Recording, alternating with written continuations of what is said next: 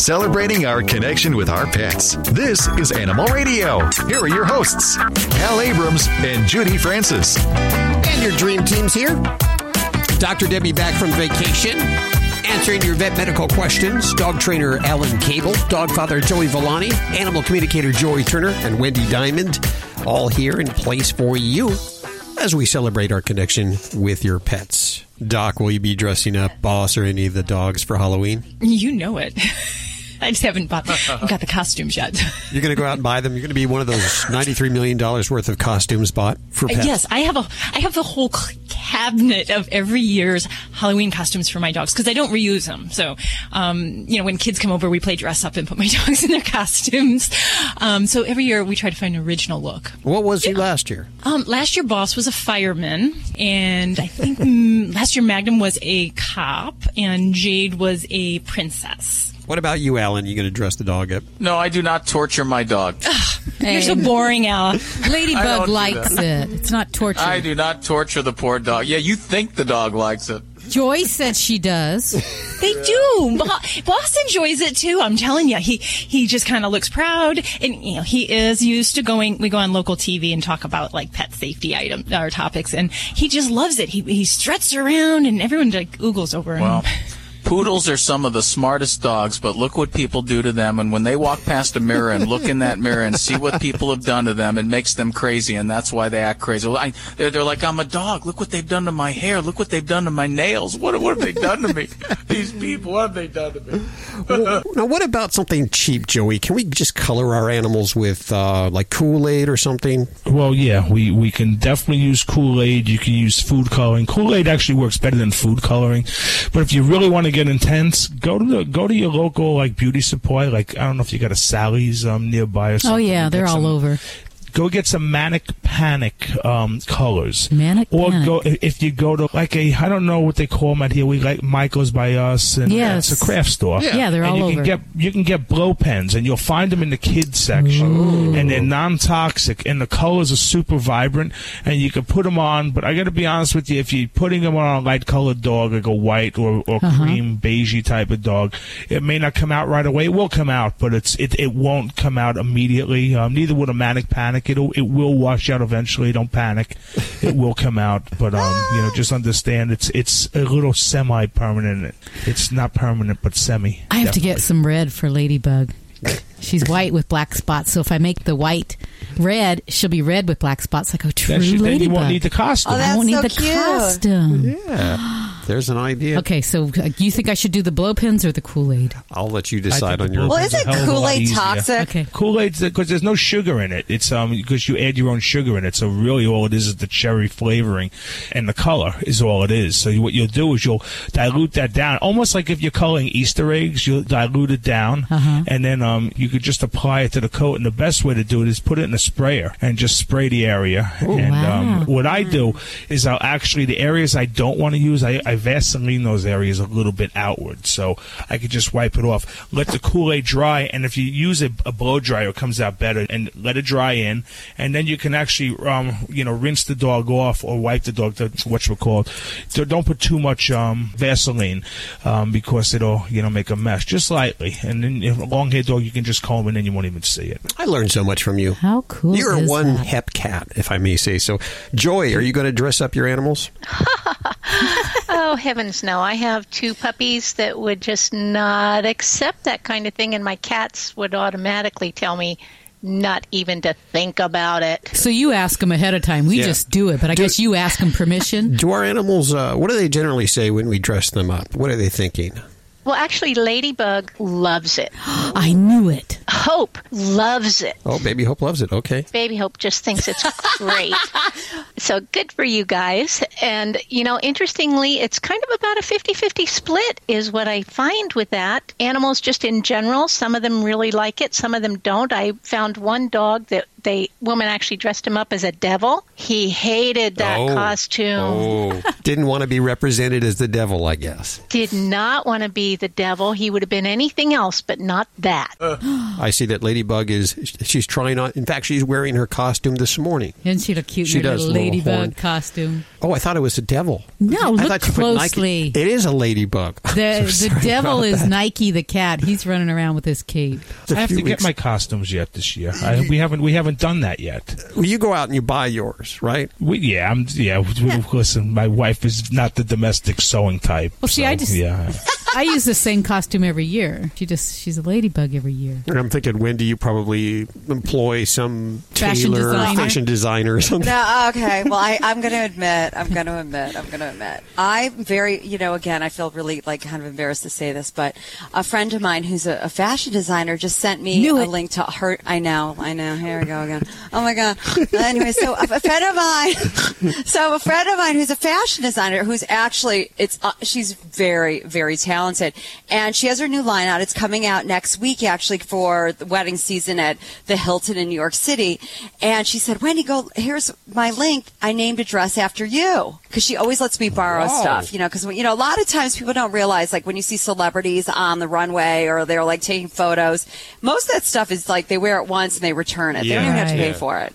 So I'm actually going to, my dog is going to be Hope Diamond. Oh, So she's going to dress as a big diamond, and I'm going to be a gold digger because I have this beautiful dress that my friend, that my friend made for. Well, not made for me, but she's selling in her line this year. To my left, Dr. Debbie, back from vacation, thankfully. To my right, Joey Villani and animal communicator Joy Turner and Wendy Diamond, all here. Don't forget, you can download the Animal Radio app and ask your questions. The Animal Radio app for smartphone, either your iPhone or your Android.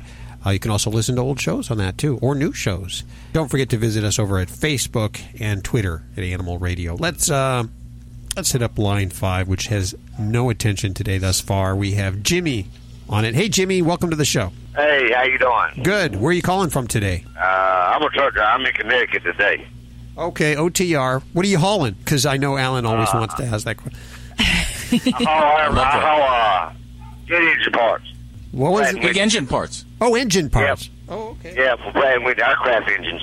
Well, what's going Oh, on? wow. You got uh, problems with your dog or cat or iguana? Uh, my, it's my mama's dog. Your mama? They, they got a Pekingese, and uh, all he does is sits around and scratches, and uh, he don't have fleas, and he's been to the doctor, but nobody can tell him what to st- how to stop it. Okay, and wh- where does uh where does the Pekingese leave? What live? What state? Uh, North Carolina. Okay, North Carolina. So, you know, even if in that area we don't see fleas, I'm going to say we got to treat very aggressively for fleas. That's definitely one of the big things.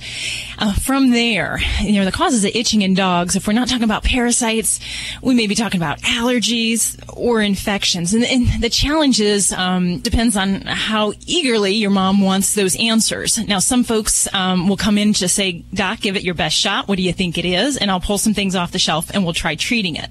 Now, with that approach, we may not get a lot of success for many cases because we're just kind of operating under some assumptions. So we can usually find the answers. It just, like I said, depends on how much work you want us to do. Um, so for some of the first things I'll do for an itching pet will be make sure I do a thorough flea treatment, and that may be using something topical like Advantix 2, as well as an oral uh, flea product to help really make sure we kill all those fleas in their life cycles from there, you know, we may try some things like um, antibiotics, anti-yeast medicines, and it's going to all depend on what's going on in that skin. So for me, I'm like really hands-on. I like to get samples from the pet's skin. Sometimes there's smells, sometimes there's stuff, there's crust or scales on the skin that can give us some clues as to what's causing that. Something as simple as doing a skin scraping or an impression smear is a test that we can do to figure that out with some more um, kind of science behind us. And then from there, there can be just some basic things we can do to relieve itching, like fatty acids, antihistamines. And if all of that stuff, if your mom's tried that kind of stuff and she's not seeing improvement, do we want to find the answer? Do we want to allergy test the pet? Is this possibly something that's going on for the pet? And if so, it's something we need to have kind of a one-on-one conversation about because not everyone's really motivated to, to go through those steps. It can be hundreds of dollars to do some of that type of testing and it can require more long-term medications. It's a very different approach we have for some clients who just want the, just the basic stock and then those other things where I want to get this sick fixed. I want to find a solution solution, and I don't care what it costs and what I have to do at home. If it means I have to give my dog injections, then I'll do it. Yeah, if they could tell us, they could tell us a whole lot. My job would be so easy, but that's why we have to unfortunately resort to some tests and you know a little bit of trial and error in some cases. Okay. You're listening to Animal Radio. Call the Dream Team now with the free Animal Radio app for iPhone and Android. Alan Cable, time for another dog tip. But first, I have to call the vet and make an appointment for my shots. Of course, I pretend it's for a dog. Animal hospital? There's an annual shot that I'm supposed to get, right? There is. Can I make an appointment? Yeah. Look how good I am at irritating others.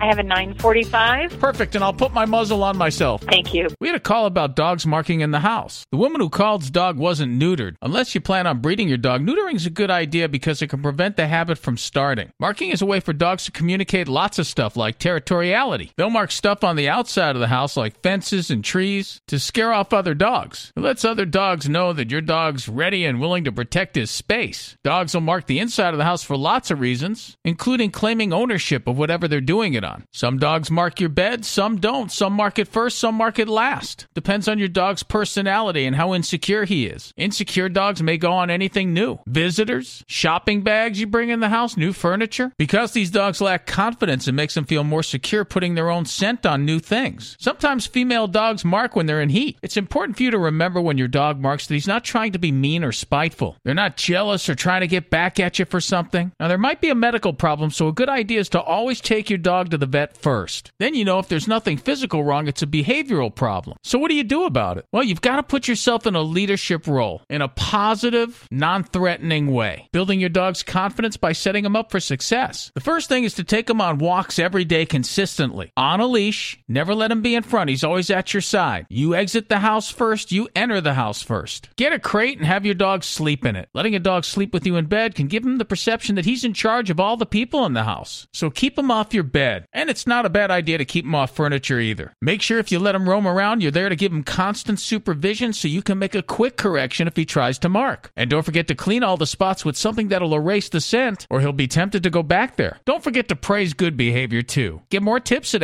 animalradio.com. I am the family dog, and it's that time of year again. The one where pet parents start looking for Fido friendly hotels and destinations where Fido is welcome. Make no bones about it. Pets are part of the family, and we like to sniff out new places too, and we hate to be turned away, especially when we're on our best behavior. So we won't be left out in the cold. Be sure to pick up a copy of Fido Friendly Magazine to find the best hotels and destinations where Fido is always welcome. Go online to FidoFriendly.com and subscribe today. Hi, this is Carrie Ann Inaba from Dance with the Stars. Don't forget to spay and neuter your animals, and you're listening to Animal Radio.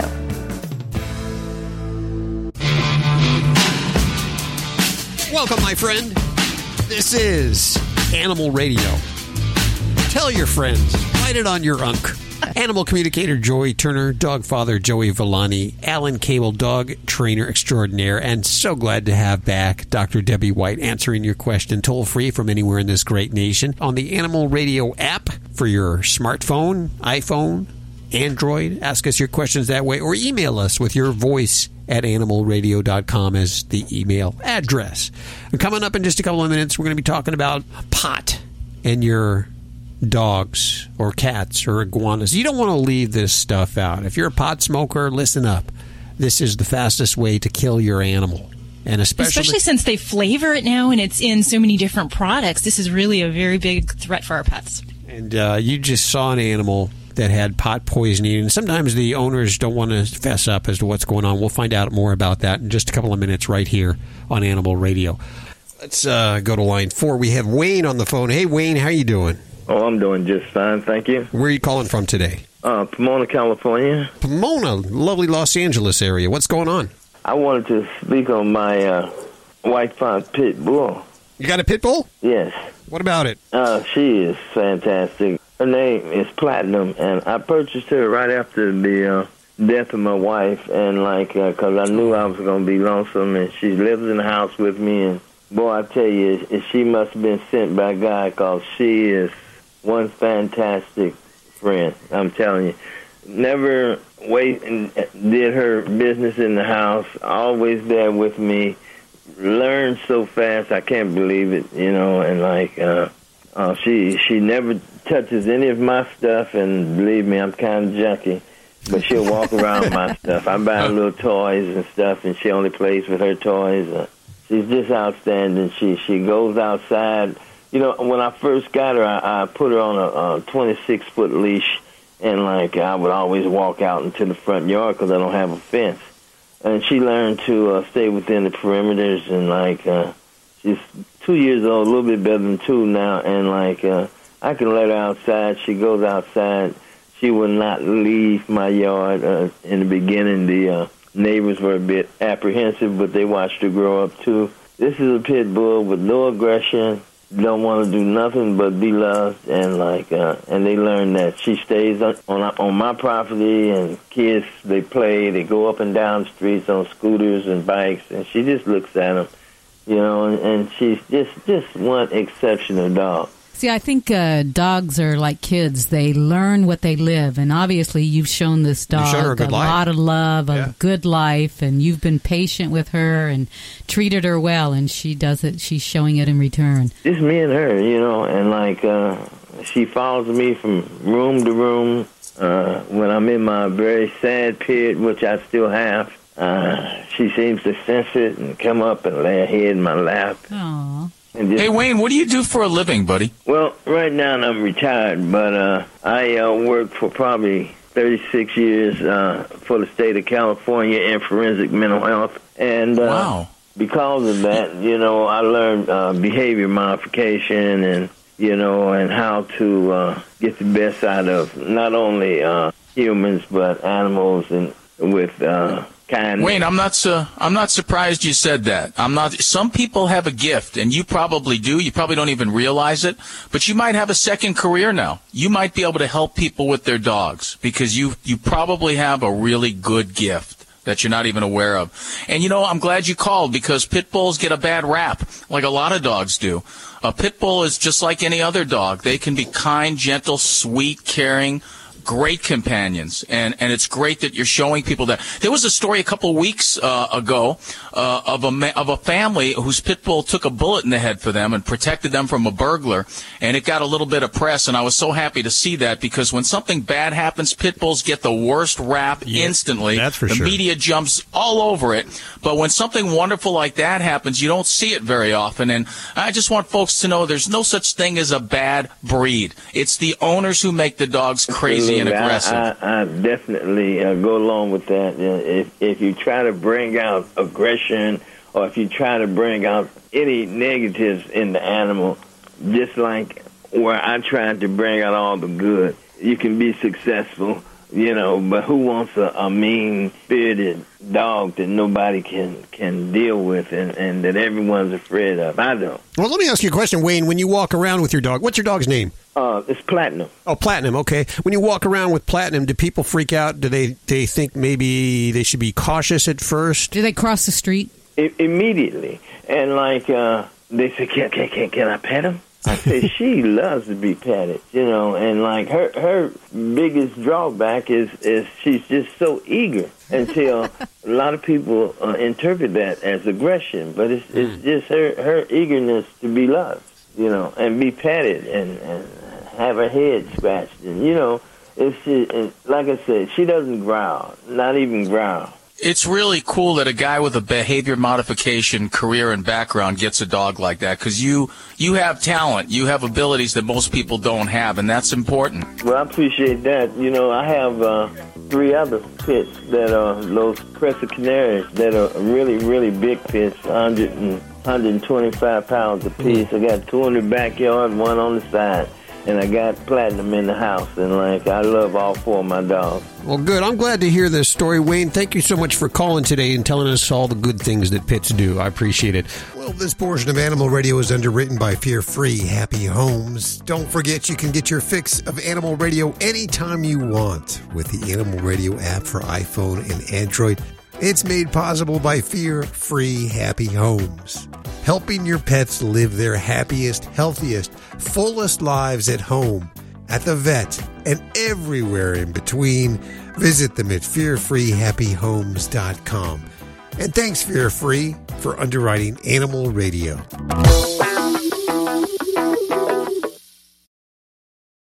You have a home that you don't want anymore? We can buy it from you within 24 hours. Any home, size, or condition. For over 20 years, we've been buying homes for cash and helping homeowners sell their homes immediately with no listings or strangers walking through your home. Are you moving? Did you lose your job? Going through a divorce? Whatever the reason, if you're in a bind and you know that you need to sell your house fast, call the expert team at I Need to Sell My House Fast. We'll make you a serious cash offer to buy your home in 24 hours and let you walk away from it. No listing, no waiting. Sell any home, any size, any condition now. Call the expert team at I Need to Sell My House Fast. Make this free call now. 800 478 6084. 800 478 6084. 800 478 6084. That's 800 478 6084. This is an Animal Radio News Update. I'm Stacy Cohen for Animal Radio. This is an amazing story. This dog survived a 110 mile trip all underneath the hood of a Chevy Silverado with that hot Southern California sun beating down on it. The 25 pound dog is now doing very well. The Orange County Register said that 52 year old Jamie Magna of Chino, California had no idea there was even a dog hitching a ride in the engine compartment until he got out of his car and he stopped for lunch. He said he turned off the engine and he felt something moving in the truck. Well, he got out and he saw some fur sticking out from above the left front tire. The dog's been nicknamed Chevy and he's going to be put up for adoption if the owner isn't found. A Canadian study shows that chocolate could actually boost memory, but in snails. The study by the University of Calgary was published in the Journal of Experimental Biology, and it showed that flavonoid found in chocolate, wine, and green tea enhances snails' memory. Scientists made their discovery by injecting snails with a chocolate flavonoid and then submerging them in water. Typically, when underwater snails extend a snorkel like breathing tube, if the water's deeper than the tube, the snail can only remember to keep the tube closed for three hours. Uh, who puts a, who even goes uh, you know snorkeling with a snail? I don't know how they come up with these ideas, uh, and why do we want snails to remember anything anyway?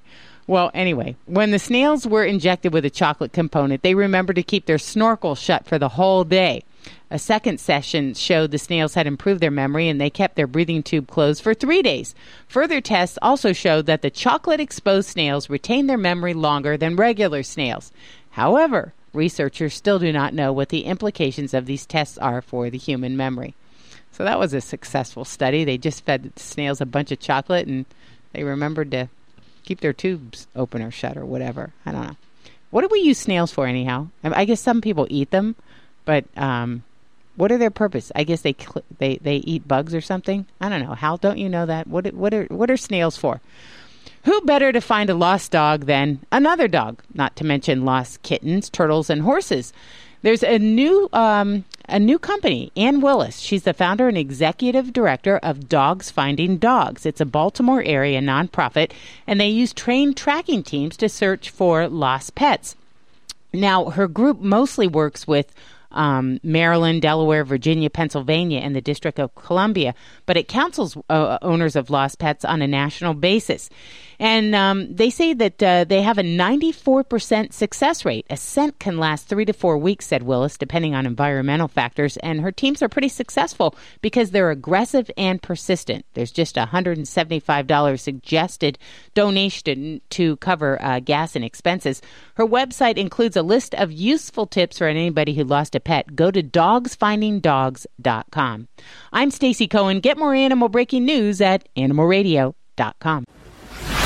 This has been an Animal Radio News Update. Get more at animalradio.com. Check out Animal Radio highlights, all the good stuff without the blah, blah, blah. Browse on over to animalradio.pet.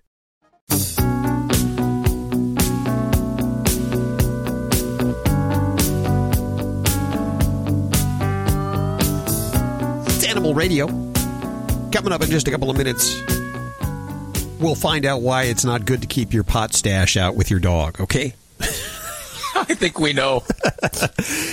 and it's it's actually not very funny. I shouldn't be laughing at it. Uh, Dr. Debbie had a case this week. We'll be talking about it. It's also in the news. We're also going to find out what the heck was Wendy Diamond doing on the front of the Huffington Post. Did you even know you were on the front of the Huffington Post this week? No, no, no. But there were a lot of photographers and video crews there, so I, you know, I always assume, and you know, it was, you know, of course, my dog was dressed up in an army outfit, so you know, I'd assume that they probably got a kick out of that, and that I'd be, you know, in like a lot of the photos. I thought I was going to have to come bail you out of jail. I'll be real honest with you.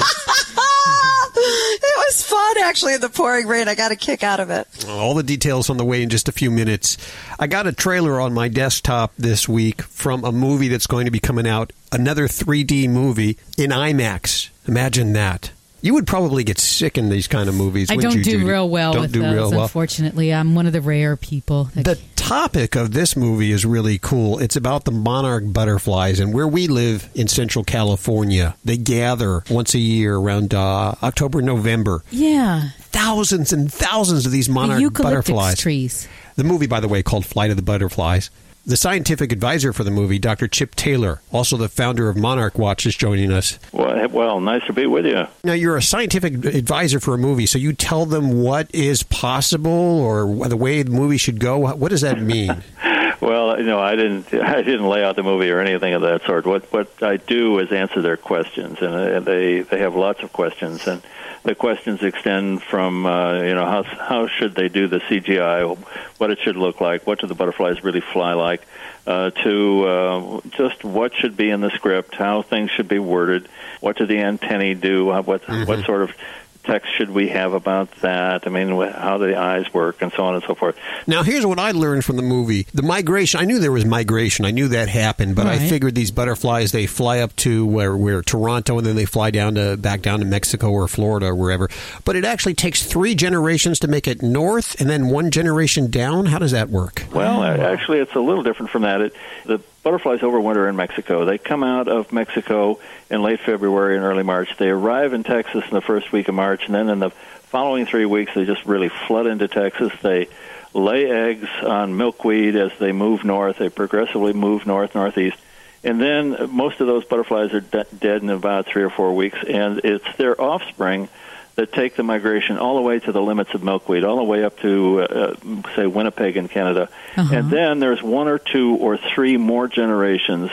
So it's not just three as pro- uh, provided in the movie, but we had to make the story simple. Sure. Um, so in some places there are five generations, other places four, and other places three.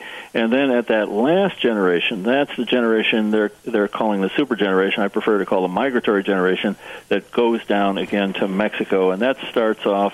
And say in Winnipeg, it starts off, oh, say around the 10th of August. But at St. Paul, Minnesota, it might start out at about oh the 24th of August, and about uh, where I am in Lawrence, Kansas, they get there about the 10th of September and so on. And I'm just right now in Texas, and they're just coming into uh, the local area here that I'm in, in the hill country here in Texas. So this migration has a nice progression, uh, and uh, they arrive uh, in Mexico coincident with the Day of the Dead, which is around the first and Sure. second of uh, November every year. Well, that, the Day of the Dead was sort of how they were discovered down there, wasn't it?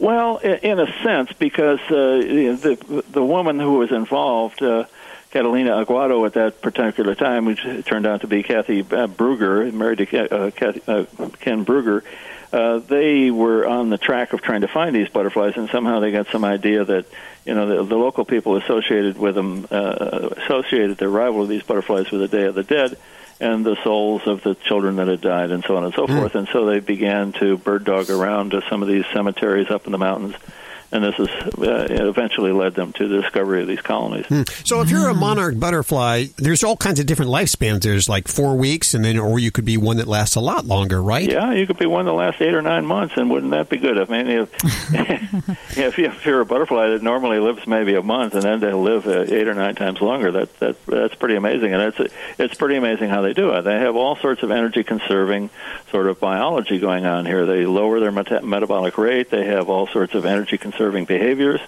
uh, and they they hang around a lot. They don't fly every day, and and they don't expose themselves to a lot of hazards like they do when they get real sexy and start to reproduce.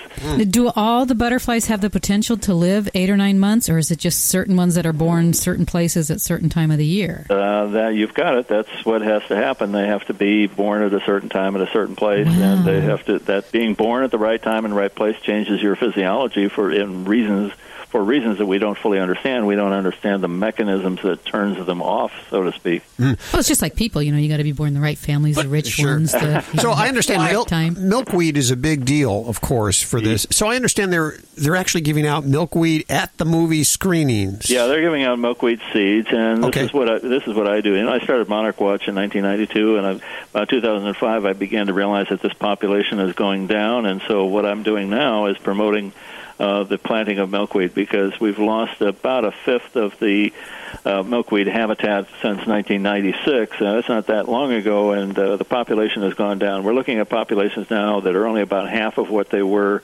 uh, uh, about 10 years ago. And uh, this population has gone down as a direct result of losing habitat. A lot of that is uh, due to changes in agriculture. The adoption of Roundup Ready corn and soybeans has been a big factor, but we're losing a lot of habitat in the country uh, just due to development. We lose something like about 6,000 acres a day. So it all adds up, and uh, we've got to do something about it if we want to keep this migration going. You know, I never see in New York City butterflies. What's with that? Oh no no no! They come right through into Central Park. We we got a lot They of do? monarchs. that- We've got a lot of monarchs that are still moving through uh, New York City right now, and the, and the east coast of the U.S. is having a wonderful migration this year. I'm looking over right. You know, I look over a huge, huge tree. I never see butterflies. Well, they get mugged. They get mugged in Central Park. it's not easy in New York. Dr. Taylor, thank you so much for joining us today. Uh, I'm glad to talk to you. Thank you. Check out the movie. It is Flight of the Butterflies in 3D at your IMAX theater. Hey, this is Paula Poundstone. Wait, I forget where I am. Animal Radio. Animal Radio. I love that. All right. Hey, this is Paula Poundstone on Animal Radio. Spay and neuter your pets, or we're going to be eaten alive.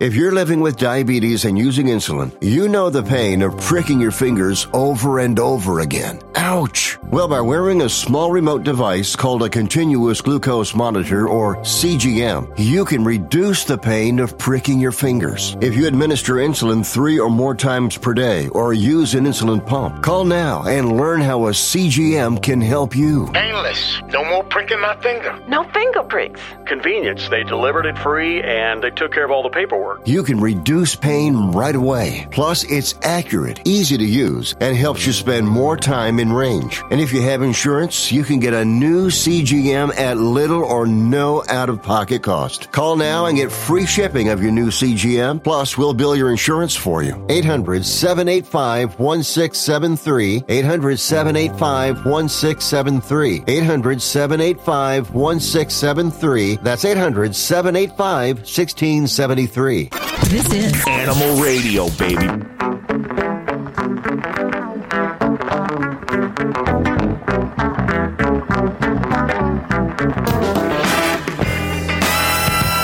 Hey, John, how are you doing? I'm doing good. Uh, thanks for having me on your program. I'm glad you're listening. What's going on? I understand you want to talk to our dog trainer, Alan Cable. Well, yeah. Um, I just uh, they were talking earlier about uh, uh, about, like homosexual dogs and that sort of thing, Yeah, is there gay dogs? Yeah. and I just thought um, I'd call and uh, you know I have a friend. It's not my dog, but it's a friend's dog. Uh huh. That's how the story starts. and uh, anyway, uh, uh, this dog, uh, I you know I go visit this my friend maybe a couple times a year, and every time I go over there, he has this dog that's a mix. I don't know what kind of mix, but it's a small dog, and uh, it, it's real creepy what he does. He uh, he'll say you're sitting uh, outside on a patio in a conversation, and he'll kind of sneak up and he'll position himself so his he, he'll kind of creep up while you're not really paying attention to him, and he'll get his his male dog part there. His junk. And he'll he'll Yep, his- his position cash it and as prizes, close his to your bits and leg pieces. as possible. And uh, he he won't uh, like try to hump your leg. But uh, are you still there? Yeah, we're still here. Yeah, yeah, we're here, buddy. Yeah, and it's just kind of you don't really notice it, but then you look down and this this dog is positioning himself just as close as possible to you as he can, and he'll have his leg kind of kind of open, and it's, it's real obvious what he's doing. I mean, it's What is what is he doing? What do you what do you think he's doing? well, eh, he's getting some sort of um, I he's I, all I can say is he's doing this on purpose, and he's getting some sort of pleasure out of positioning himself very close to to me or someone else, or and so that you know, of course, i chew him away and tell my friend to get his dog away from me, Right, right. and and I'll watch this dog kind of creep around, and he'll go find another person, and Right. he'll. And, and he's Now, what doing makes it you purpose. think- I what mean, makes you think- it's, uh, is my question. He's doing something kind of, kind of. Well, they don't know. Wait, what makes you think he's getting pleasure out of it, though? What tells you that? Well, I mean, I, I, I don't know if it's pleasure. He's not. Okay, John. Hey, John. You know what? Dogs do a lot of things that are creepy to people. I mean, they're they're they're humping and all that nonsense. That's really creepy to people. People don't like when they see that. They think it's weird and disgusting because you know we're human and humans don't do that. You know, or, or although some of us would like to, humans don't do that. So it's kind of weird. But in in this case, you know, that's a behavior. And and uh, you, the first thing you do always, and Dr. Debbie will probably concur, is you always take the dog to the vet to check him out, make sure there's nothing physically going on. But more than likely, dogs do stuff like that for dominance and also because they're stressed.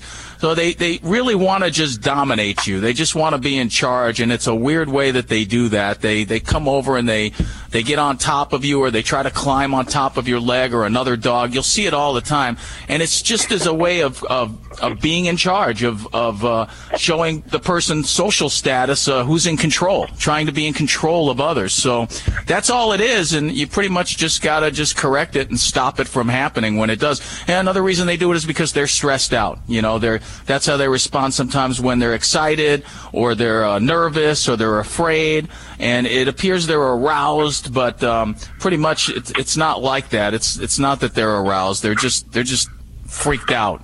Oh, okay. Because myself and others have commented about this dog and said, "Yeah, that's that's a creepy dog." Just because when he does this, he's not there trying to get a, a, a pat on the head or anything like that. It's it's. I've noticed it where he's climbed under the chair I was sitting on and positioned himself like this, and I didn't even know about it until I happened to glance over and and sure enough, there he is doing this. Uh, So is he humping? That's what I got to hear. Nobody said this word. Is he Yeah. humping? No, nobody said that. Nobody said, Dr. Debbie, we needed you. Come on, I got, I got to hear the details. Is he actually getting an erection? Because dogs get like little swollen parts on either side of their penis. We need to know: is he doing that too, or is he just kind of sitting with his parts on you? Uh, yeah, no, I didn't notice the do- the dog erection, but okay. he's just trying to get his parts as close as possible to to you or myself or whomever the person is, and and and he's doing it in sort of a secretive kind of. He's sneaking around to do this. I mean, he does it while you're not expecting it, and then the next thing you know, you look down and and here this dog's positioned himself to where he's Maybe he's a uh, maybe he's a dirty old man came back as a dog. yeah, and and I've laughed with about it with some friends. yeah, that dog's. You know, my, my guess know, is that he's just he's just a he's just a poorly socialized dog, you know, and and you know he doesn't know how to act, and nobody's teaching him how to act. And I know it looks creepy to you, but you know it's pretty normal in the dog world to do stuff like that. You just have to pretty much, you know, they do it all the time to other dogs. When they start doing it to people, it's you know, I, it's it's kind of like they're they're trying to be dominant. I, I think that's probably what's going on. But you should still take him to the vet and check him out. Uh, okay, I'll let uh, the owner know that. Um, guess that's not my dog. Yeah. Uh-huh. Yeah, John, yeah. John, we appreciate your call today. It's not John's dog, but John wants him. I, I hope you have.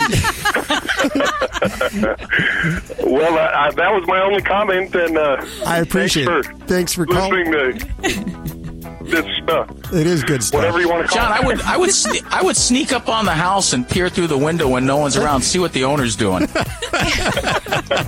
yeah, really, huh? You're listening to Animal Radio. Call the Dream Team now with the free Animal Radio app for iPhone and Android.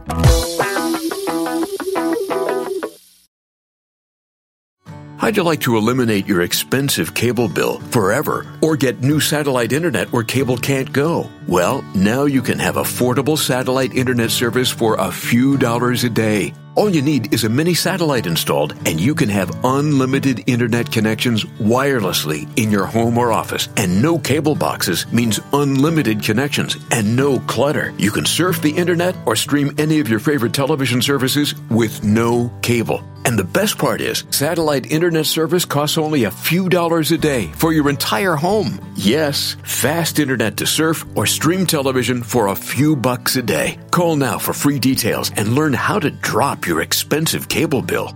800 696 2871. 800 696 2871. 800 696 2871. That's 800 696 2871. Hi, this is Jesse Tyler Ferguson from Modern Family. I'm on Animal Radio. Adopt a pet. Celebrating our connection with our pets. This is Animal Radio. Here are your hosts, Hal Abrams and Judy Francis. And your dream team, Dr. Debbie back from vacation, dog trainer Alan Cable, dog father Joey Villani, animal communicator Joy Turner, and Wendy Diamond all in place. Stacy working in the newsroom. What's going on? Ah, poor 70 year old man became human bacon. Yeah, his hog ate him. All that was left was his dentures. I'll tell you about it coming up on Animal Radio News. And let me tell you, Stacy gets to the bottom of these stories too. She comes knocking on your door. It's like 60 minutes. You don't want to answer that door. And let's see. We go to line four. We have Tom on the phone. Hey, Tom. How you doing? Good. How are you? Splendid. Splitting atoms up here. What's going on in your world? I have a four-year-old uh, beagle who will not come to me. What do you think? What is Alan? it? Well, let me ask you this: What is he? How long have you had the dog? Um, we adopted him about eight months ago. So when you say he won't come to you, what does that mean? I mean, he never will come to you. Does he ever come around you? If I have something in my hand, If you have like food or something, he'll come to you. exactly. I can't get him to come to me when I say come. Okay. Do you walk him? Uh, no, not really. Do you praise him? Like if he does come over to you and you have something in your hand, what do you do when you give it to him? Do you tell him he's a good dog? Oh yes. Okay. Yeah, Start I- taking if- walks if with. If I call him and he does come by chance, then I give him a lot of praise. Does he move away from you when you call him, or he just pays no attention to you? No, he doesn't. He, he just doesn't pay attention. Okay. Well, you have to you have to become the leader, buddy. When you feed him, what do you do? Do you just put his food down and let him eat it? Right. Okay. Well, don't do that anymore. Start doing things that let him know that you're in charge and that he's not in charge. Because right now he thinks he's in charge of you. He's the boss of you. He's he's the leader. So start walking him. Walk him every couple of days. Keep him at your side. Never let him walk in front. Never let him walk in the house in front of you. Always go in the house first. Everybody goes in first. He goes in last. When you feed him, hold the food for a couple of seconds. Hold the food for about 30 seconds and look at him. Let him know that you're in charge of the food. Take a piece of food out and feed it to him with your hands. And then put the food down. Make him stay. Don't let him go right at it. Make him stay a minute or two and then let him have the food. Make him work for everything that he enjoys and, and finds pleasurable. And I don't mean he has to do tricks or anything. He just has to, you know, have a little bit of patience. And when you start doing stuff like that, the dog is going to recognize that you're the leader, that you're, you know, you're the, you're in charge of the household and that, you know, he is not in charge and he'll start coming to you uh, on his own and you'll also be able to get him to come to you. Another good technique, just take a leash you know, and stretch it out six feet, seven feet long so that you're sitting there and then ask him to come to you. And when he doesn't, give it a little, a little yank, just a little yank. You say, come, give it a little yank and, and move him towards you that way. If he doesn't move, just don't, don't get, get food and try it with food. And, uh, after a while, he's just going to come to you when you yank on the leash. And after a while of doing that, maybe a month or two, you'll be able to do it without the leash. But taking walks is important and letting him know that you're in charge, making sure everybody else follows the rules too. Is he allowed on furniture? Yeah. I have two dogs. Okay. They're both allowed on the furniture. Oh, you got But another not dog. On my, See, not on my lazy boy. all right, does you, does he jump on your lazy boy? When I catch him, I get him off Yeah. as fast as I can. Yep. See, he jumps on your lazy. He does not recognize you're in charge of anything. Right. Right now, maybe the other dog's in charge. I don't know. I'd have to be there, but you have to start being in charge, and and the dog will start coming to you. And the best way to start is by taking nice walks with your dog. Don't let him walk in front though. He's at your side or behind. All right. My two Labradors were the most delightful guys to train, and, they're just they're so obedient. And then I got my little boss, my little terrier, and he did the same thing. And we had the biggest challenge getting him motivated to listen to us. And I had to recognize that I couldn't treat him like a Labrador. I couldn't treat him like my other dogs. I had to find his motivation and to will him to do what I wanted to. So I had to get kind of tough and be a tough mom and, you know, do all what you said about not letting him have food and, and going through the door first. And, and it really, it, I had to think of him as an individual, not as my other dogs. That that makes a lot of sense because they're all different. They all have different personalities, and size has a lot to do with it too. It is. It is funny because you say don't let them go in the house first. It's funny because when they want to go out, the one runs down to the back door. Augie, which is the beagle, stays kind of at the top and waits for me to go down the stairs. No, When you get take the door. You you see, you got to be in charge of that too. Take that space by the door away from them. Now you go down to the stairs and move them away from the door with your body. Tell them move, move, move, and you make them sit. You make them stay until you open the door and give them permission to go out. These are all things that let them know that you're the boss, that you're in charge. When, when they do things before you without permission, they're in charge. Okay. Good luck with Sounds that, good. Tom. I, I'm going to give it a try. Sounds good. Let us know if it works. If you need a follow up, we do that free of charge. So let's talk pot brownies or whatever. have you ever seen any in the office? Any animals that have come in with uh, pot poisoning? Oh yeah, actually not too long ago, I just had a little Chihuahua Really? that was kind of flat out on her side and twitching and just peeing all over herself. And uh, yeah, Eh, but you know the truth is, this is something where pet parents don't come clean. Yeah, a little bit of information makes a huge difference if we know about these things. What what would be the difference? With this little puppy, the big question was is this a toxicity or is this something that's more like a liver problem? Something inherent in this dog that we're going to have to do a lot of tests to find out and that might have a, a more serious long term prognosis than something that we can hopefully support and get the pet through. And that was actually the discussion I had with this family was, you know, we need to do all these tests. If there's no drugs and nothing this dog could have gotten into, I got to run all these other tests. And then finally the truth kind of came out at the end after the parents walked away um, and we were able to treat the pet uh, with less cost for the owners and uh, successfully you know bring that pet through it Well, I can understand how somebody might not want to tell you about it, but it's so important that you yeah tell. and you know that's i think the big thing is a lot of people are afraid to tell the vet hey yeah you know we had pot in the house or or whatever the case may be. But you know the truth is veterinarians are not obligated to turn this in for humans. So we don't have to call the cops and say hey these people had pot. You know it's not what we do. We care about the pet. So that's really you gotta come clean. Don't hold back. Okay. I also see in the news today a lot of talk about salmonella, especially with uh, there's a lot of foods that are being recalled because of salmonella. We had one listener call in just a few minutes ago saying that doesn't really affect the dogs; it just affects the person that handles the dog food. Is that correct? You know, they're a little bit, dogs are a little bit more resistant to it. It can happen. It's less common, but, you know, that's where just us, you know, handling the dog food or even handling animals that are carriers of salmonella, like reptiles. That's how humans can be very easily exposed to this bacteria. Well, so I know Stacy did a story about salmonella and turtles. Those little turtles Those that you get your kids as You're not pets. supposed to put them in your mouth, apparently. Well, then aren't Yes. they illegal? You're not supposed to have them at all. Well, it's not that the pet turtles are illegal. It's the ones that are under four inches in Oh. size. And it is because of the small size and little kids can take them like, you know, a cookie and put them in their mouth.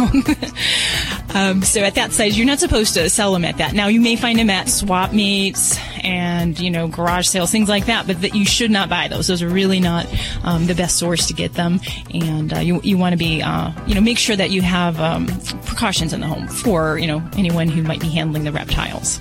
Okay, there you go. Setting us straight. Dr. Debbie here at your beck and call. Thank God you're back. I mean, Doc Halligan was great and everything, but it's nice to see your smiley face back in here and not have to sit in between Doc Halligan and Joey Villani. Alan, I'm just so glad you stayed out of it.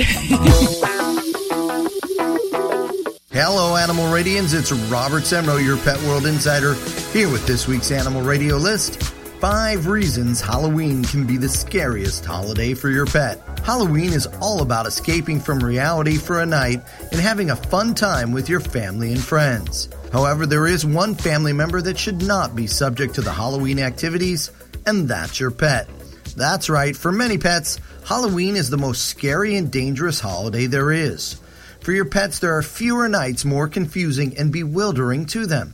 So let's bewitch you with some things to consider. Let's start with the costumes, people, and pet costumes. On Halloween, people get dressed up in a variety of costumes, from fantasy to sci fi to horror inspired, and more. This alone is confusing for our pets who aren't sure what the heck happened to their favorite neighbor who now resembles a zombie and is acting like one too. Then there are the pet costumes, and let's admit it, the costumes for pets have gotten much better, much more comfortable, and much cuter than ever before. However, that still doesn't change the fact that most pets don't wear clothing on a regular basis. So if your pet is not enjoying being dressed up like your favorite movie character, let them be all natural for the Halloween festivities. Next up is the constant pounding on the door and the ringing of the doorbell. Your pets are convinced that the whole world is coming to take over your house. For some pets, it's their mission to protect their home and their beloved family from strangers, especially these wild and crazy looking ones that keep showing up with bags in hand and demanding treats. Every pet knows that you can't just demand a treat, you have to earn it, and knocking on a door is not a trick to them. Speaking of treats, the treats handed out on Halloween are especially unsafe for your pets. Chocolates, candies, and more are not safe for pets and can cause serious injuries if ingested by that curious pet who thinks they've earned a wrapped treat since they've been alerting the family to these costume intruders all night long. For many people, Halloween is also about the decorations. For pets, this is just one more area of potential danger that's enticing to that curious pet. From candles to ingestible objects and more, decorations need to be pet safe if you're going to have them in an area that's within reach of them. Finally, Halloween is an overwhelming holiday for pets. The costumes, the constant intruders, the confusing sights and sounds, it can make a pet stress out and even lash out. We don't need a DoorDash or worse yet, a show of force from your mild mannered pet who is triggered by that scary clown costume. Keep your pet safe this Halloween. It might be all fun and games to you, but give your pet the night off. Share your pet Halloween thoughts on our Animal Radio Facebook page. Hi, this is Doug Gray of the Marshall Tucker Band, and forever you'll always be listening to Animal Radio. Keep loving those pets.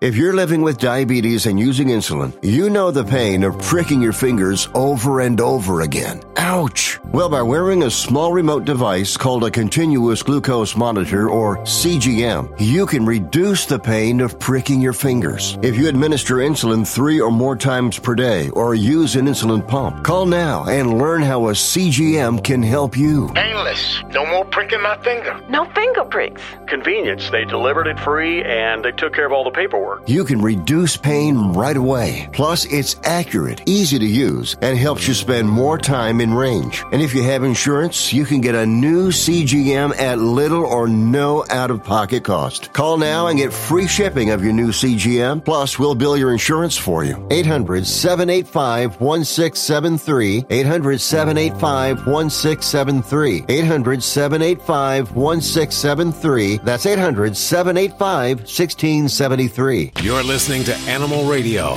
Call the Dream Team now with the free Animal Radio app for iPhone and Android. Dr. Debbie is back from her vacation in Hawaii. She looks all tan and rested. yes. I got to say, nice to have you back because uh, there was a little bit of tension between.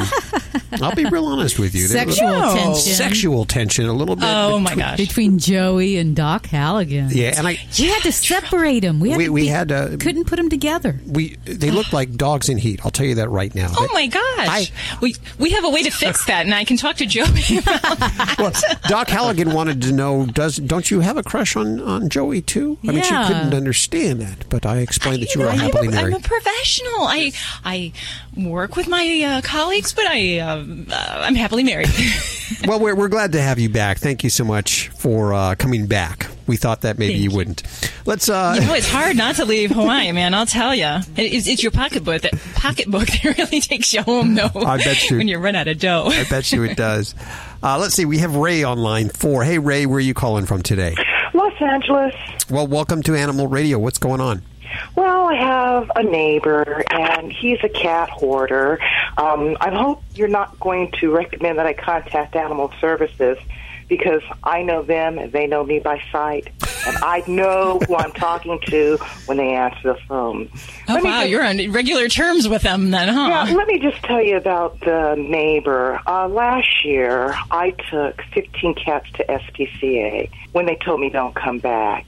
In the remaining 21 days, I took another 17 cats, so that's 32 cats in a 21 day period. Uh, The neighbor's family acknowledges that he has emotional problems, but I'm mobility impaired. I'm sick of finding, you know, I- I'm sick of having work done on my house, and the people who are working on my house tracking cat poo into my house because it's all over my yard.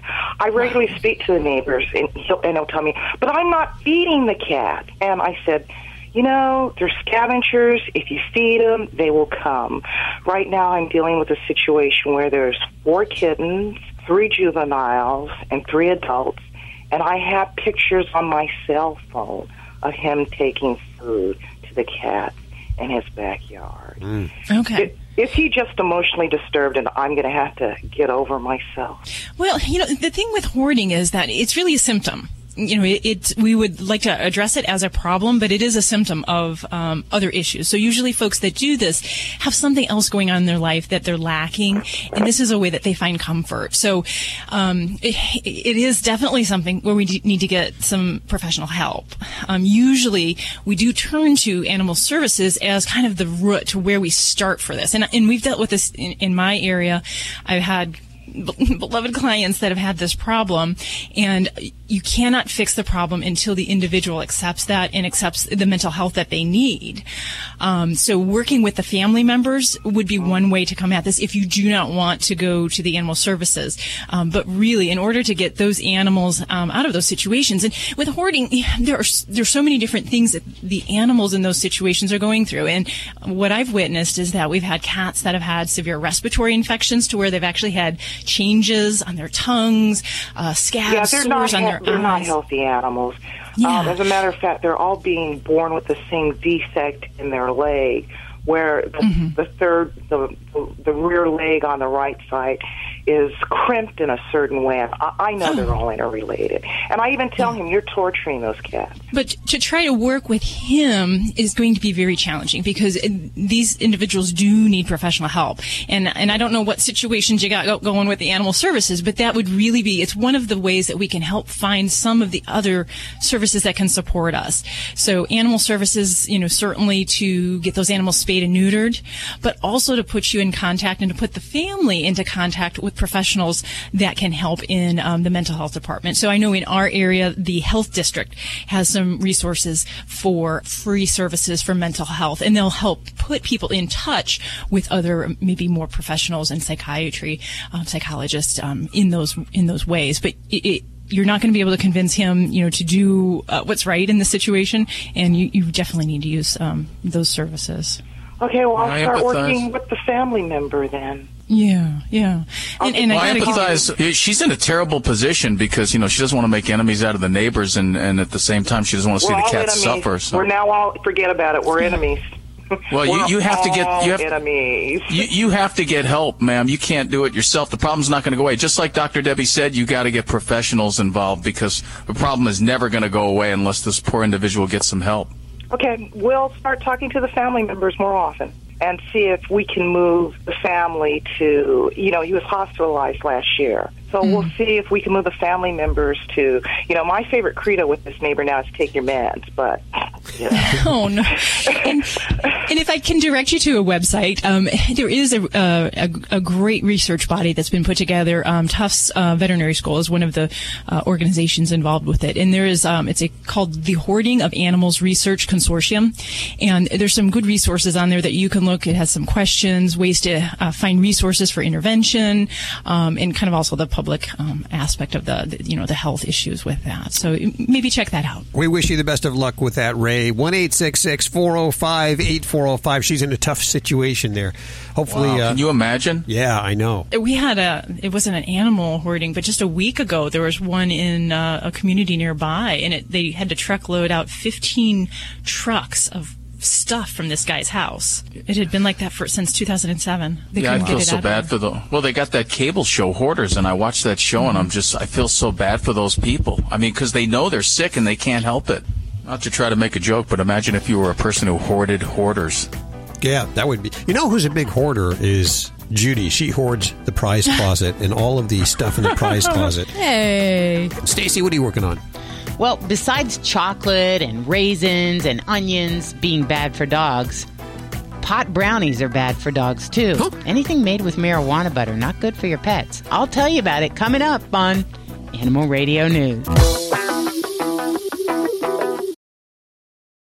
Do you have a home that you don't want anymore? We can buy it from you within 24 hours. Any home, size, or condition. For over 20 years, we've been buying homes for cash and helping homeowners sell their homes immediately with no listings or strangers walking through your home. Are you moving? Did you lose your job? Going through a divorce? Whatever the reason, if you're in a bind and you know that you need to sell your house fast, call the expert team at I Need to Sell My House Fast. We'll make you a serious cash offer to buy your home in 24 hours and let you walk away from it. No listing, no waiting. Sell any home, any size, any condition now. Call the expert team at I Need to Sell My House Fast. Make this free call now.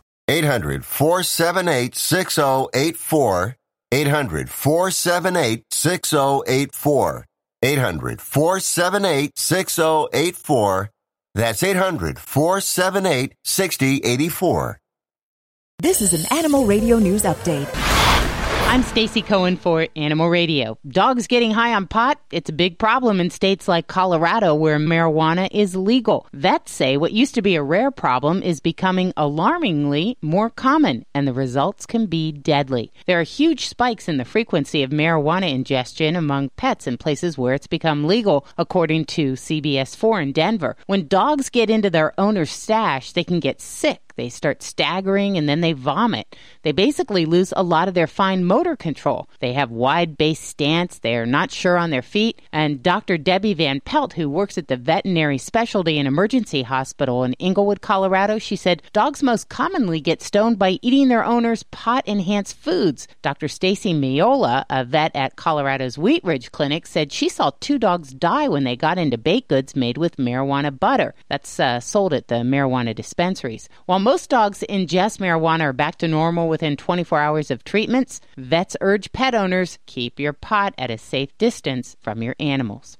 Hey, if a pet turtle shows up at your home, don't take him in. He's considered armed and dangerous. No joke. According to the Center for Disease Control and Prevention, the number of salmonella cases linked to tiny breeds of the reptile, it's not an amphibian, by the way, it's on the rise. As of last week, there are six current outbreaks of the bacteria borne illness directly linked to exposure to the illegal contraband. Yep, pet turtles are illegal. Here's how it happens they release the bacteria when they relieve themselves. That's a fancy way of saying turtle poop. Remnants of the salmonella strain live on their shells. It gets transferred to human hands and mouths pretty easily. So just letting the turtles run free in your house, it can spread the disease with serious consequences. All right, here's a hog that went wild, hog wild. An investigation's underway into the death of an Oregon farmer who was eaten by his hogs. What a way to go. Authority in Coos County say 70 year old Terry Garner went out to feed his animals last week, including several hogs. They weighed about 700 pounds apiece. 759 after they ate him. Shortly thereafter, it's not funny, I know. Family members went to the hog pen. They found Garner's dentures, but little else. Authorities say the hogs ended up eating most of the man in their enclosure. Officials are trying to figure out whether one of the animals knocked Garner down or if he might have had a heart attack and ended up in a position where the hogs could consume him. I, you know, it's their form of bacon. What are you going to say?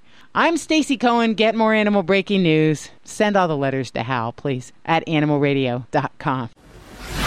This has been an Animal Radio News Update. Get more at animalradio.com. Check out Animal Radio highlights, all the good stuff without the blah, blah, blah. Browse on over to animalradio.pet. Hi, this is Ed Begley Jr. on Animal Radio. Live simply so that others may simply live. Ladies and gentlemen, I'm proud to present to you the Dog Father exclusively on Animal Radio. What's up in your world? Well, I'll tell you what. I got a um, an email from a um, Kathy, and, and, the last name is Stasco, and she's from Brighton Beach, Florida, and um, she has a um, Lhasa Apso, and she says she's having problems with hair breakage. Um, she lives right on the beach, and the dog likes to go out to, um, in the sand, and um, you know she it just has a ton of hair breakage. I on the have dog, that and problem. You, wanna, you have that problem personally, personally, yes, with my own hair. Okay, yes. I may have a good tip for you. I'm listening. Um, so anyway, you know what? It, it, it clarifies a lot when she tells me she lives by the water because to do this without seeing the pet sometimes is a little bit difficult. But when you live near an area that has a lot of sand or a lot of dust, so either coastline or desert area, um, desert area, and I don't mean like L.A. because L.A. even though it's a desert, it really isn't a desert. It's more of a city type. I'm talking about real desert where there's you know a lot of sand and and very arid temperatures and that sort of thing. What happens is when you have a dog that has a long flowing coat, the bottom line is the sand almost works like an abrasive, um, like sandpaper.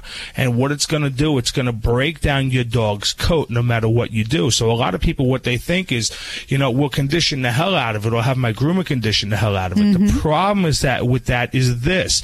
There's different types of conditioning treatments for your pet depending on where you live in the country or just your geographical area. So, for instance, if I live by the beach or an air, or a sandy type of area, sandy climate, what's going to happen is if I use any type of conditioner that has any sort of filler in it, and how I'm going to know this is this: when I go to the store or I talk to my groomer, make sure the shampoo and conditioner, mainly the conditioner, doesn't have anything that says whitens, brightens, texturizes, lanolins, silicones in it. Anything that alters the coat. So basically, you don't want you don't, want it to say anything. Just pure conditioner, pure shampoo, and that's how you're going to know because all of that stuff are, are, fillers. And you know what? They work, and they but they work for, for specific things. The problem is when you live in an area like that that's going to capture everything. Basically, what happens is it becomes a magnet and it sucks up all of that because it's going to make the coat a little bit more sticky and a little bit it's going to it's to attract more things like a dust magnet. So it's going to pull it into the coat. So what i want is i want something that's going to hydrate moisturize correct without pulling into the coat. So what you want to do is you want to use something that doesn't say any of those things on the label and you should be mm. successful because what'll happen is is that moisture now will absorb into the skin. It'll absorb through the hair shaft through the cuticle and it'll it'll help nourish that way instead of sitting on the code itself. Now, if I'm living in an area like where I used to live in New Jersey, okay, it's very humid, um, the temperature changes, and I didn't live on the coast area. I lived a little bit more inland. The bottom line, that's perfect for those shampoos and conditioners that have the fillers, the silicones, and whatnot, because that's going to develop the volume that you want. But you don't have to worry as much as it being a dust magnet. Now, it's not something I want to use every day, and I'm going to say that because there are products out there. My favorite product in the world is a horse product called Show Sheen. Okay, really? When I want a nice, yeah, when I want a nice shine on a dog, and this is a this I got to be honest with you, this is a major secret of mine that you guys are listening to because this is this is this is something that has, and I'm being honest, that if all the groomers in my area were equal and they didn't use certain products, and this was one of them. My work always stood out because of this of certain products, and this was my number one product. What this would do was moisturize, but it would also almost coat the dog as if the dog felt like it was armor or like the like when your seats in your car and the dog would shine and look great. The problem is it was a dust magnet, so you didn't Uh. want to use it all the time. Once every four to six weeks on the coat when they came out of the salon was enough. So if you go out and you buy it, you just want to use it sparingly. But you can use the shampoos that say texturize, whitening, brightening, and all. And as long as you use it in exper- sparingly, I know some people like to bathe their dogs, you know, once, twice, three times a week. And if, and if you're doing it that heavily, you know what? Stick with something that's a little bit more clean. And that is my tip for the week. Wow, color me impressed there. I learned so much What about with you. that horse in Maine, Joey? Do you know about that one where it's for people and dogs? It work. You know what? I've used that before, and a lot of show people use it. It works really good, but that also is a heavy um, product that has a lot of fillers in it, and that's why the, the show people like to use it a lot because what they want is they want instant results right there and then, mm. and that's going to mm-hmm. achieve that right there and then. But those dogs are brushed every single day in maintenance. The problem is in your household. What'll end up happening is it's it's if you use it too much, you're going to develop buildup, and also your your pet's going to become like a dust magnet, and it picks up everything. So you're going to have hair breakage, and you're going to have knotting and, and tangling. Mm. Wendy, do you share your shampoo with your dog? Uh, you know, I used to use Aveda for both of us, actually. hmm Would you Joey, take a do you think shower at the same time? Would you do the whole thing? Because I know Alan does the whole shower thing with the dog at the same Okay, time. Okay, let me tell you. I mean, here's the deal. And and Joey knows my Olga. Uh-huh. So Olga actually grooms my dog. I barely brush my hair, let alone my dog's hair.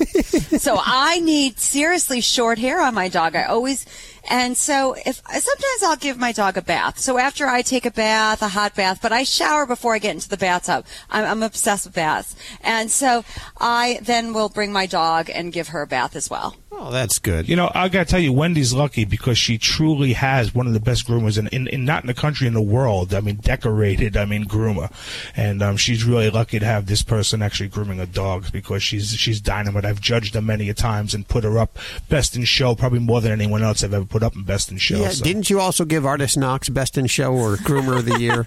Well listen, there was three judges on that show. That's all I'm going to say. And, and you got to remember one thing: the guy that he went up against was one of my students. Okay, in the finals. So.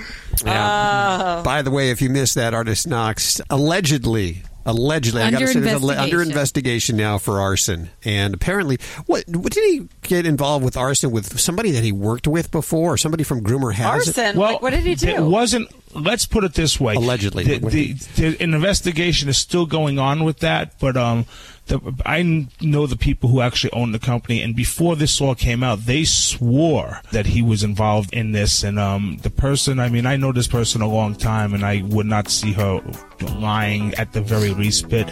And I hope it's not true. I I, hope hope it's it's just true. a mistake. I mean, I don't want to wish bad on anyone, Sure. but um, if it is, I mean, he desperately needs to be um, you know, punished. So what did he? Because- What did he set on fire? Lately, Um, it was it was. this is allegedly, folks. Allegedly. Allegedly. Yeah. Okay. It was like a carport to somebody's house, and this, you know, with with this particular one that he's being charged for. But now they're looking back into a lot of other fires apparently that have sprung up around him. You know, him being his salon, his mother's his mother's home, the business that he worked for, this carport. Well, he's and good various friends other with us, so let's let's just you know, You know. point out this is alleged. We, we wish- we wish him the best of luck. Let's see. Uh, let's hit the phones. Let's solve your problems. Dr. Debbie is back from Hawaii. Dog trainer Alan Cable, dog father Joey Villani, animal communicator Joy Turner, and Wendy Diamond all here at your beck and call. Hey, this is Artist Knox, Groomer of the Year, and when I'm rolling in my vehicle, I'm listening to Animal Radio with Hal and Judy. Get at me!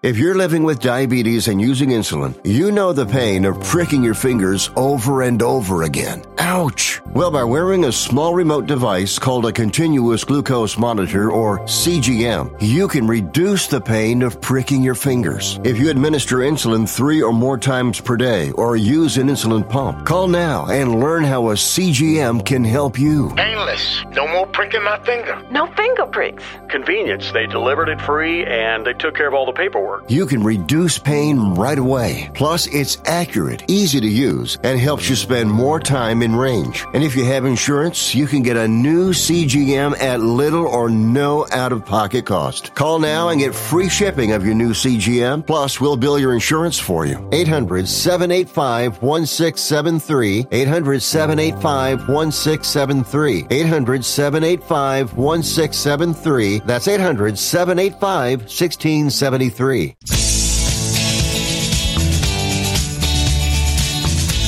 Animal Radio. Celebrating our connection with our pets, as we do every week.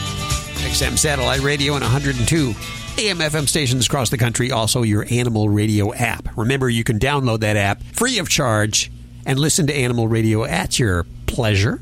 To my left, Dr. Debbie, back from vacation. You know it. Boss in costume today, as well as Ladybug, the studio stunt dog. yes? I'm tired of candy, man. I've been like bribing my staff, and it's I'm eating it all. Let me tell you, when Dr. Debbie has a Halloween party, she really rolls it out. That was most excellent. We went to a party at her house one night, and we brought Ladybug. She just started sniffing Ladybug. A- that was after. That was after she made us flip our lips. You know, Well, you know what's our gums. really, uh, really interesting, and I'd like to know where you get them, Deb. Is those cow manure candles you have in the uh, in the bathtub? Aren't those wonderful? uh, we're going to line four. We have Lindy on the phone. Hi, Lindy. Welcome to the show. Hi, You wanted to talk to Dr. Debbie? I do. She- I have a question about my seven month old Shih Tzu poodle mix. Okay, awesome. Hey, I got one of those too. Little boss man here's a little Shih Tzu poodle boy. Oh, he's a cutie. Um, uh, he has uh, one testicle that has dropped, and the other one is stuck. I think up in Mm. his abdomen groin area. You can Okay. feel it when you rub his stomach. And I was Okay. wondering, he has not been neutered yet. He will be. But is this a problem right at the moment? Well, um, what you're describing is what we term as a cryptorchid male dog. So basically, the testicles haven't made their path from the abdomen down to the scrotum. And there's two basic areas where they can get hung up. And I shouldn't say hung up because it's not like they're stuck there. It's just they fail to develop along that pathway. Um, one is inside the abdomen and then the other is in the groin or what we call the inguinal area. So if you're feeling that and you can kind of push on it, and you can feel it rolling around, that's probably an It doesn't inguinal move location. too much, but it is in that where his joint is there, the inguinal area, as you say. Okay. Um, Perfect. It is there, but it, it Okay. doesn't move a whole lot.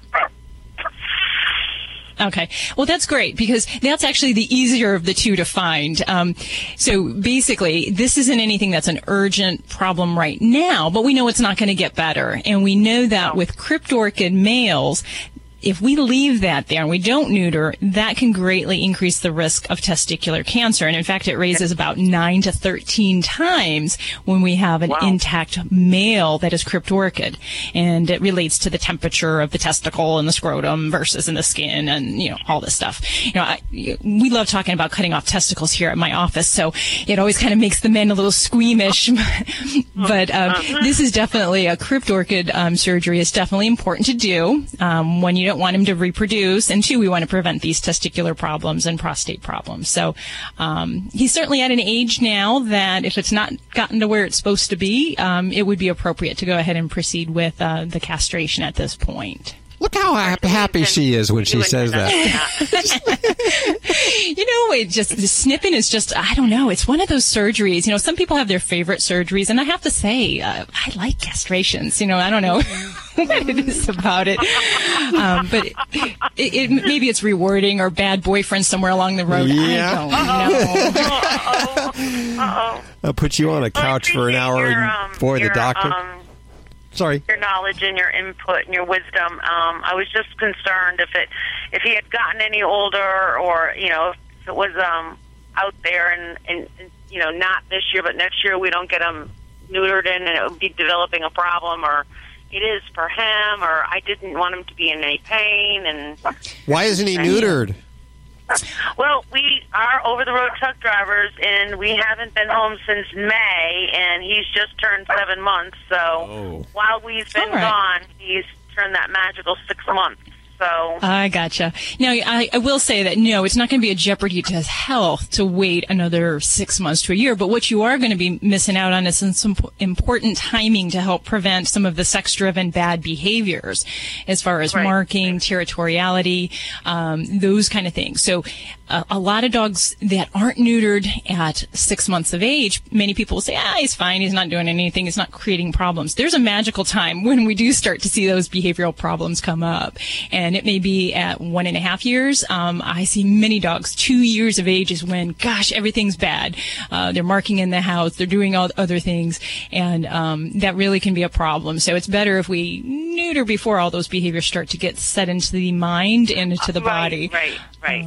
we fully so, yeah. intend. We're on our way home this week finally, and I have a, a vet appointment for him all set up already. So I was just, I, we, not to get him, not the surgery that will come probably before you know Christmas time that area, but um, just to get him into the you know the doctor for his rabies shot and to get checked out because they won't do it without having that first visit.